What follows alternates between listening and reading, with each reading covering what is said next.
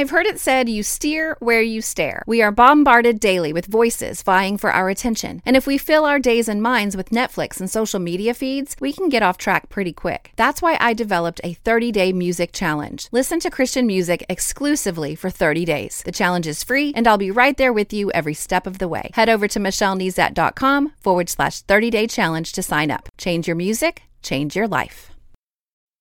You're listening to More Than a Song, episode 391.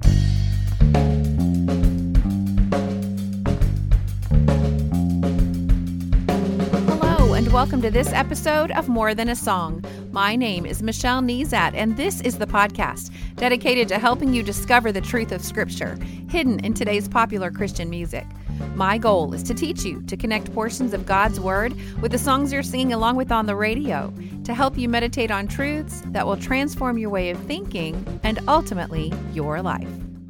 There have been naysayers throughout all time, people claiming God isn't powerful enough or close enough or real enough. There may even be those in your life who tell you to give up that God isn't going to come to your rescue.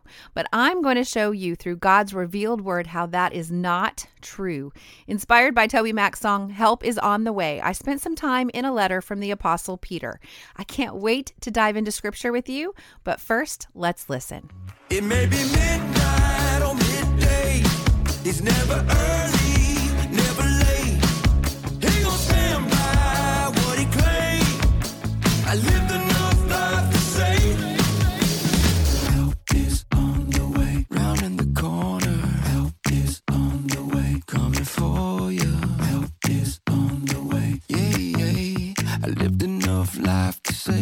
help is on the way. When TobyMac sings of God not being early or late, but rather standing by what he claims, this revi- reminds me of a verse in 2 Peter. Verse 8 says this The Lord is not slow in keeping his promise, as some understand slowness. That's basically what our song is saying, right? He's not slow. He's not late. He will keep his promise, just like our song says he's going to stand by what, it, what he claims. Indeed, help is on the way. But when you read Second Peter, you might be a little alarmed at how this help is going to look. but remember, our goal is to read the Bible for ourselves. We want to discover what it actually says so that it can change the way we think and ultimately the way we behave, the way we live. And Peter makes some compelling arguments in this letter. The first thing I want you to do is to take the bite of reading this letter in context. And with short letters like this, reading the entire letter is always in order. It's three chapters. Okay. So I combined this bite with reading the letter repetitively. I even added the bite of listening to an audio version of the text. Now, what are all these bites I'm talking about? Well, they are Bible interaction tool exercises. These are the habits I use to keep my time in God's Word effective and varied. And you'll notice that most of them are quite simple, but they will be life changing as you begin to incorporate them into your time in God's Word. I don't create bites as much as I curate them. I gather habits and interactions that other people use as they interact with God's word, and I begin to incorporate them into my time and then I share them with you. So every time uh, I get a new subscriber to my email list, I ask this question though What is your most significant barrier to spending time in God's word? And a new subscriber recently responded, being consistent. And boy, I hear that. I mean, it's so hard to have a consistent daily habit, especially when the habit itself doesn't seem to have an instant reward. Uh, I know that passing on carbs and increasing my veggie intake will lead to greater health over time. I know this. But the problem is that it's over time. you know, some mornings I have a win on the scale or extra energy I hadn't noticed before, but to consistently follow this habit is hard. Building spiritual health is hard too. And you know, staying in God's word is the right path, but the results just don't seem to be immediately obvious all the time. So the habit is harder to maintain. I get it. Sometimes you read and you're like, wow, I just really feel like the Holy Spirit met me in that moment. And then other times you're like, huh, I mean, okay, I don't I don't know what I'm supposed to do with that or I don't I don't understand it, okay? This is why I try to give you smaller bites to take. I know it's cheesy when I say that these habits help you take a bite out of scripture, but it's true. And my encouragement is to take smaller bites every day if you're wanting to build consistency in your walk with the Lord and in your time with God's word. This is honestly what I do. I'm not sharing with you anything that I am not doing myself to prepare for this podcast. The difference is that I summarize in 20 minutes the activities that I take all week. Um, so take small bites daily, carve out some time to take some of the bigger bites weekly, and you will begin to see kind of a full meal come together in ways that you have not before. So if your biggest barrier is consistency too, then do this. On on one day, one day read 2 Peter. The next day listen to 2 Peter. The next day read 2 Peter again. But this time write down some observations that jump out at you. The next day, listen to 2 Peter once more and log any major themes that you see. The next day, watch the overview on 2 Peter. I'm going to link to an overview video in the show notes. And if you do this, you you will have been in God's word for 5 days straight. And then I'm sure the Holy Spirit will have enough to work with at this point to keep you in his word to reveal himself to you for 2 more days. And there you have a daily habit, one bite at a time. In fact, I created a one page PDF guide to help you walk right through this process. And if you are a current subscriber, the link to this resource is already in your inbox. Otherwise, just head over to michellenezat.com forward slash 391 download, and I'll email you the link to a guide that I put together just for you to explore Second Peter together, kind of following this pattern of bites that I just explained. So the guide reflects exactly what I did this week. I cannot wait to share with you what I discovered. And then I hope you will follow up this podcast by following this pattern on your own with or without the guide. You don't have to have it, it's just a, a value add for you. But let's so let's jump into first uh, second peter uh, first of all i want to say that peter's second letter is super passionate as you read it um, you will discover he knows he's about to die, and history confirms that he was right. He did die shortly after this letter was written. Second of all, he is 100% committed to his conviction that God loves the world and is determined to rescue it. And I mentioned earlier that his rescue plan is pretty eye opening, but basically, God must deal with evil and overcome it to make a way for a new future. But when I say God loves the world, I don't want you to think that this is an impersonal love. Uh, God loves you and wants to rescue you. If you've placed your faith in Christ as your personal Lord and Savior, you stand rescued. But we also look forward to Christ's second coming because while we've been saved from the power and eternal consequence of sin, we have not yet been rescued from the presence of sin in our world. And so when you read this letter from Peter to some very specific believers, it, it, we say specific believers because he's um, talking about very specific circumstances, but you can see that he's pretty hot under the collar at the false teachers and scoffers of everything holy. They were making waves and they were leading people astray, and Peter was going to have none of it. So, what were some of the things the scoffers were claiming in Peter's day?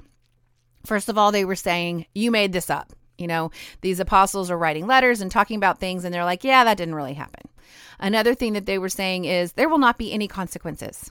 We can live our life. We can sin. Uh, we don't even have to call it sin. We can just do whatever we want. We can we can make it up, and there won't be any consequences. And the third thing that they were saying is Jesus isn't coming back. Uh, if he hasn't come back by now, he's not coming back anytime soon or ever. And and so these are three things that they were claiming. And I have a daughter in college right now, and uh, Peter could have written this letter to believers at Tulane University in New Orleans because in our liberal institutions here in the US and around the world, scoffers abound. The difference is that my daughter isn't confused by them because they're outside of the church. Of course, they believe that the Bible is made up, that their lifestyles of sin won't have eternal consequences, that they definitely don't believe that Jesus is coming back, because I'm not even sure if they believe Jesus ever existed. Uh, they definitely don't believe that he's Messiah. So, uh, the real issue for Peter, though, is that these things were being said inside the church. So, just like my daughter, she gets, she's like, well, I mean, these are not believers. So, why? Of course, they're going to say these things, but these things were being said inside the church. And these things were being spread by people claiming to follow Christ, and other people were falling for it. And Peter was passionate. He was passionate because he could see the end so clearly. It was so imminent, not just his end, but the end of the world as we know it. And so I want to focus in on chapter three for today's episode, but really, please take the time to sit in this letter this week. You will be amazed at how powerful and practical it really is. So, the very first thing Peter says in chapter 3 is this. This is how the sec this is now the second letter that I'm writing to you, beloved. In both of them, I'm stirring up your sincere mind by way of reminder that you should remember the predictions of the holy prophets and the commandment of the Lord and Savior through your apostles, knowing this first of all, that scoffers will come in the last days with scoffing, following their own sinful desires.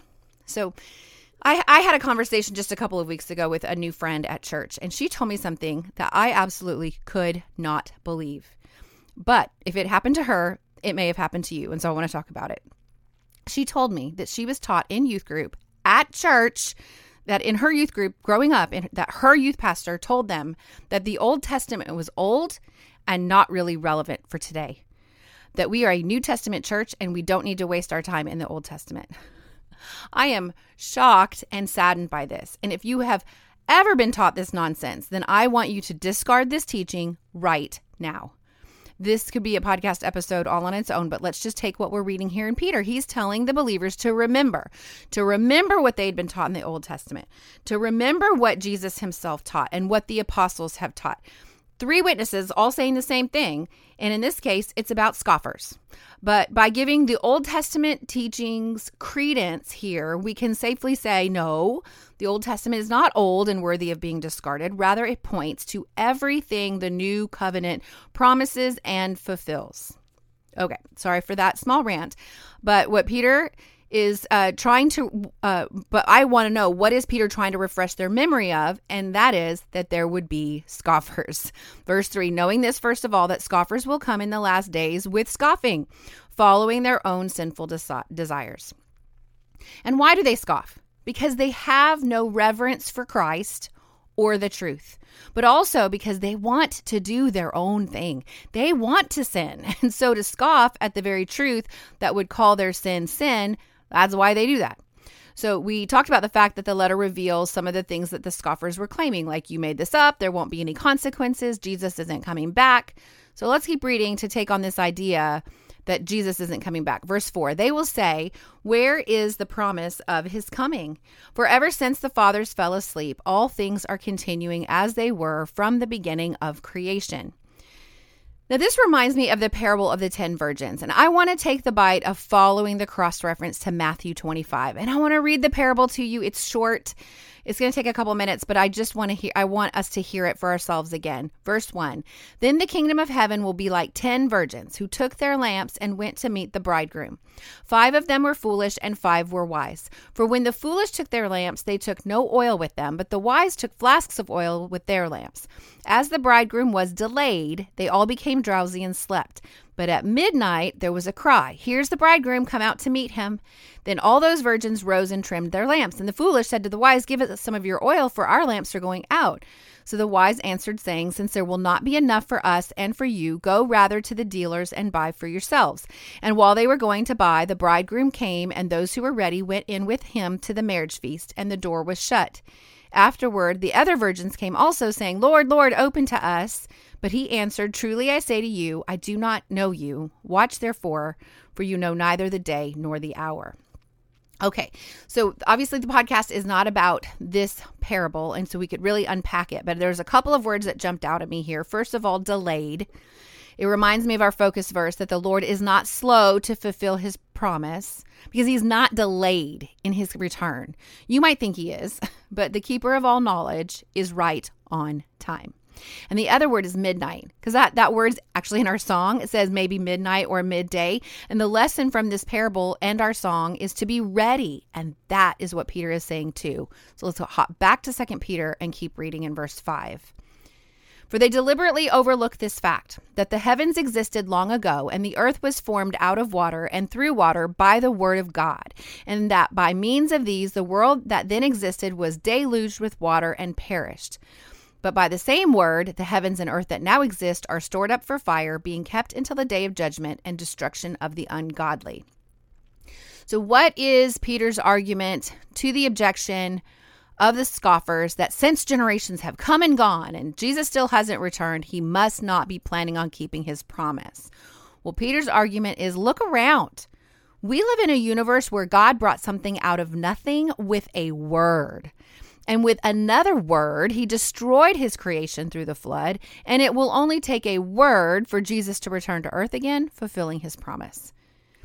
So, why is it taking so long? That's the real question. Not is it going to happen, but why hasn't it happened yet?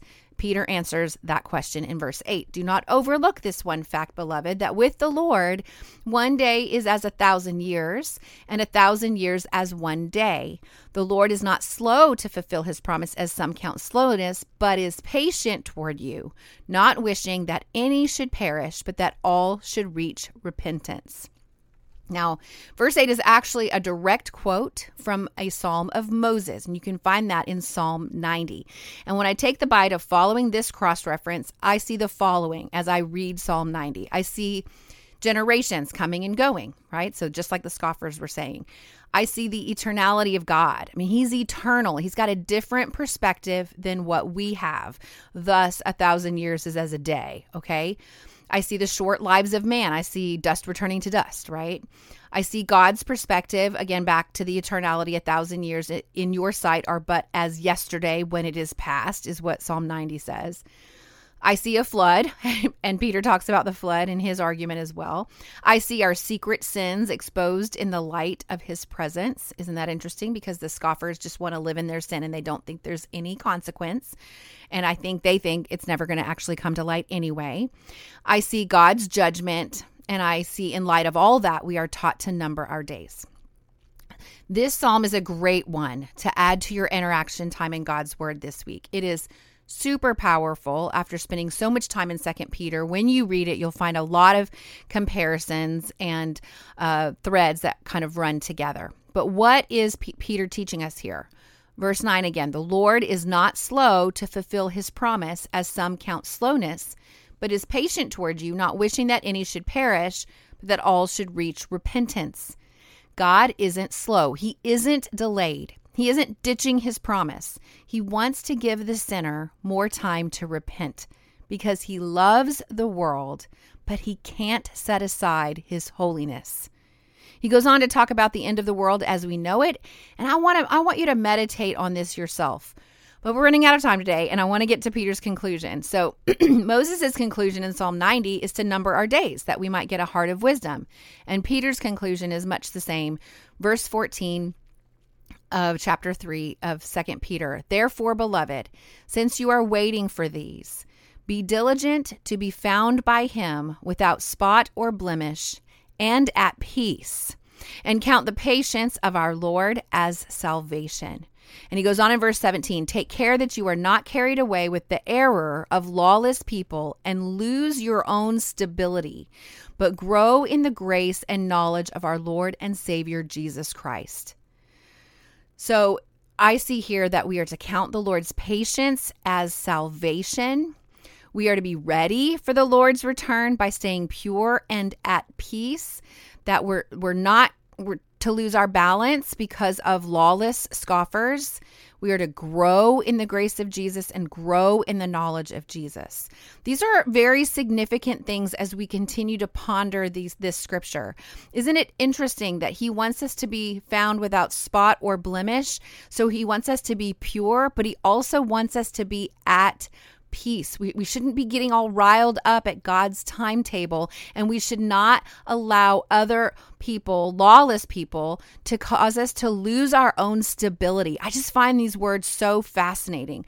And so we're this is what we're not supposed to do, and this is what we're supposed to do. We're supposed to grow. We're supposed to grow in the grace and knowledge of our Lord and Savior Jesus Christ. If you begin to build consistency in the Word of God, you will grow.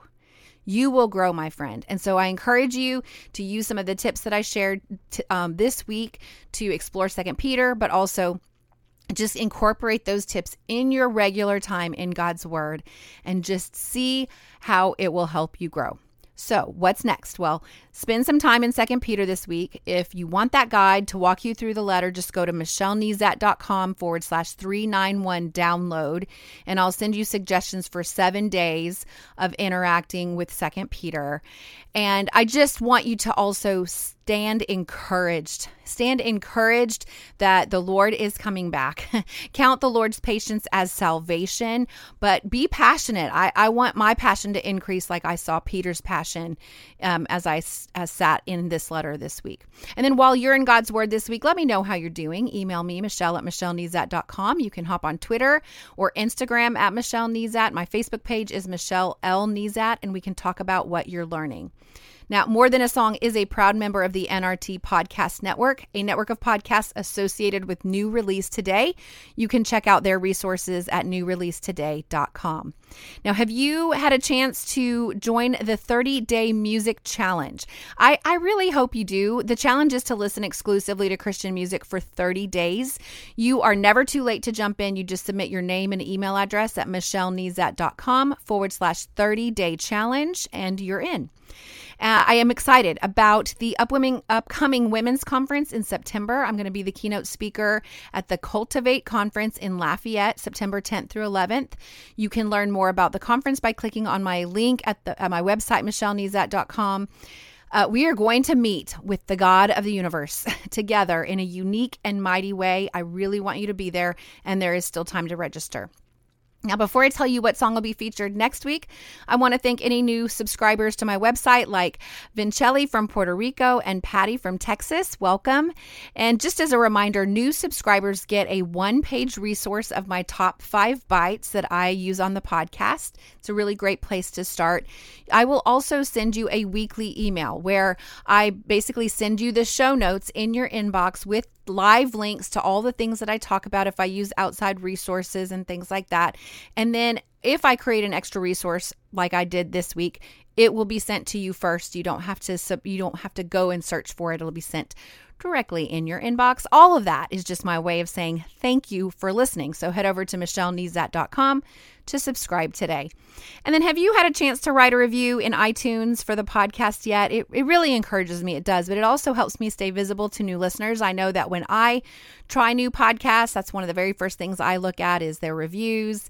And so, if you take the time to review my podcast, I will take the time to personally thank you right here on the podcast. And of course, you can listen to the podcast directly on my website at michellenezat.com through iTunes or the Apple Podcast app. You can follow on Spotify or through Stitcher Radio or your podcast listening app of choice. Well, that's it for this episode of More Than a Song. Next week, I will be using Look What You've Done by Tasha Layton to jump into scripture. If you liked this episode, however, would you mind sharing it with others? I've made it really easy. With just one click, you can share via Facebook, Twitter, or email. Just head over to michellenezat.com forward slash 391. And while you're there, I'd love to hear from you. Click on comment to join the conversation. Until next time, take time to meditate on God's Word and consider His ways.